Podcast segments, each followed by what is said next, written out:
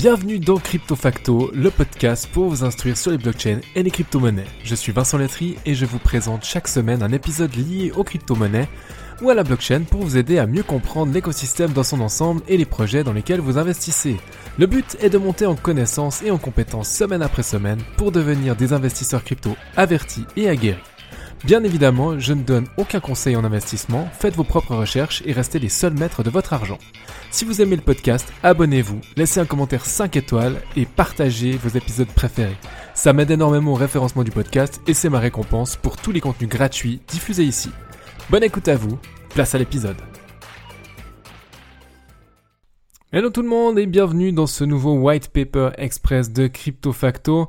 Je suis très content de vous retrouver et on s'intéresse directement en quelques minutes au white paper d'Ethereum. Aujourd'hui, on est dans quelque chose de bien plus fourni que le white paper de Bitcoin que j'ai traité hier, puisqu'on couche sur plus de 40 pages de rédaction. Et le moins qu'on puisse dire, c'est que c'est un peu plus technique quand même que Bitcoin. Donc l'objectif de cette série sur Crypto Facto, euh, je vous rappelle, hein, donc le White Paper Express, c'est d'essayer de le parcourir en moins de 10 minutes pour en comprendre les grandes lignes. Alors j'espère que je ne vais pas échouer. Euh, ce papier, ce white paper, présente une plateforme basée sur la blockchain avec un langage de programmation complet de Turing intégré qui peut être utilisé pour créer des contrats ou des programmes informatiques pouvant être utilisés pour coder des fonctions de transition d'état arbitraire. Mon Dieu, vous lisez un truc pareil, vous avez quand même envie de décéder.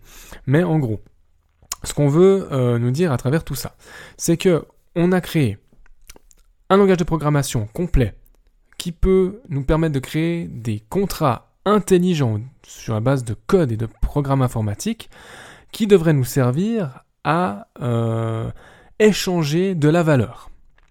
Voilà, par exemple des états arbitraires, ça peut être de la valeur.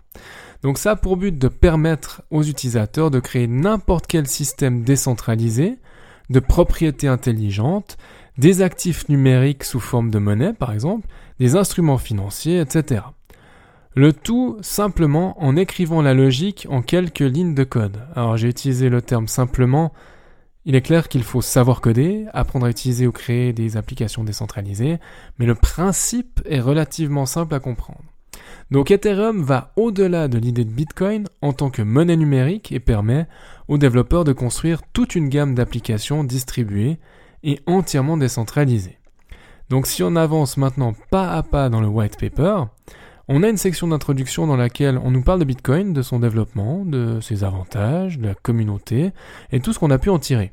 On mentionne aussi que le projet a attiré l'attention à la fois en tant que nouvelle forme de monnaie numérique et pour toute la, technologie sous-jacente euh, qui est la blockchain. Et cette blockchain permet ces fameux registres distribués, partagés, la résolution de problèmes de consensus décentralisés.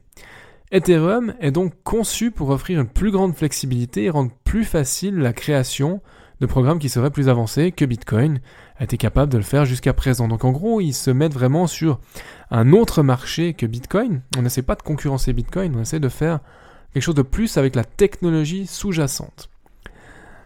Un peu plus loin donc dans le white paper au deuxième chapitre, on a une brève introduction de l'histoire de la monnaie numérique décentralisée dans les années 80, 90, enfin 80, 90, pardon, avec les protocoles anonymes eCash et Showmian Blinding. Donc si vous avez jamais entendu parler de ça, euh, allez voir, c'est drôle, hein, c'est super intéressant. Il fallait bien des pionniers avant qu'on puisse le faire réellement. Et on nous parle ensuite de la première proposition d'introduire l'idée de créer de l'argent par la résolution de problèmes informatiques et de consensus décentralisés. C'est la B-Money de Wei je ne sais pas comment on le prononce.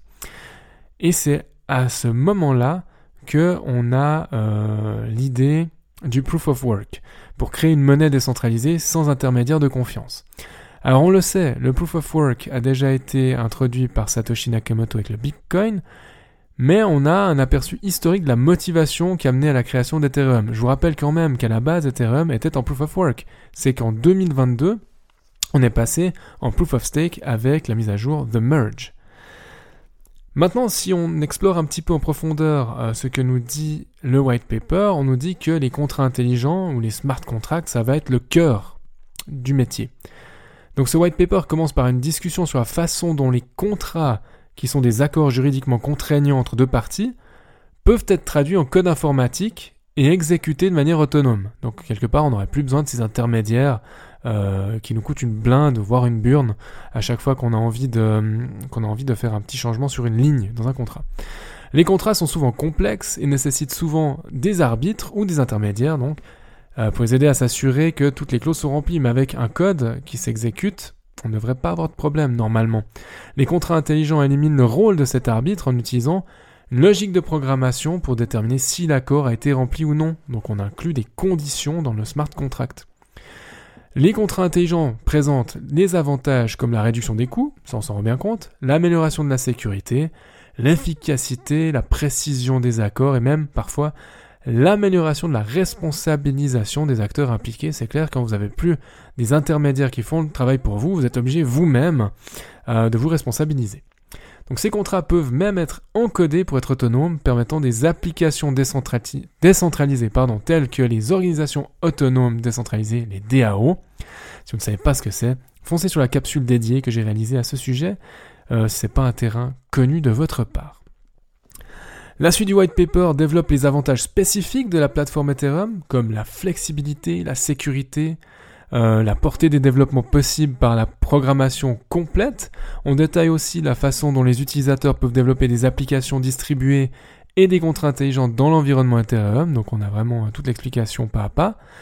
Et les derniers chapitres abordent des sujets plus techniques comme le protocole Ethereum et ses fonctionnalités ainsi que la communauté Ethereum les ressources disponibles pour permettre aux développeurs de construire des applications basées sur Ethereum. J'ai dit beaucoup Ethereum, hein, décidément. Donc si je veux résumer, les derniers chapitres sont un peu moins intéressants pour nous pour comprendre ce qu'est Ethereum. Mais après, si vous, vous êtes un mordu euh, d'aller chercher vraiment euh, quelles sont les ressources disponibles, bah allez-y, faites-vous plaisir. Mais si on devait résumer ce white paper, on va quand même dire qu'on présente Ethereum comme une plateforme open source de contrats intelligents qui offre une grande flexibilité pour créer des applications entièrement décentralisées. Euh, on a une plateforme qui va donc offrir aussi une meilleure sécurité par rapport à, d'autres projets de blockchain et euh, on a l'avantage d'avoir une programmation complète, native, permettant à l'utilisateur de développer n'importe quel logiciel décentralisé s'il le souhaite. Et les contrats intelligents vont permettre aux utilisateurs de créer, de négocier, d'exécuter des accords sans intermédiaire de confiance. Alors avec Ethereum, on vise à permettre plus de développement que Bitcoin, on encourage de nouveaux niveaux de flexibilité dans la conception d'applications sans nécessiter une expertise en sécurité supplémentaire pour les déployer à grande échelle. Et ce que le white paper ne nous disait pas, c'est peut-être les problèmes de frais et de scalabilité que rencontrerait Ethereum, un peu victime de son succès. Mais là encore, des solutions existent et sont en cours de développement, donc moi ça me rend plutôt optimiste pour la suite.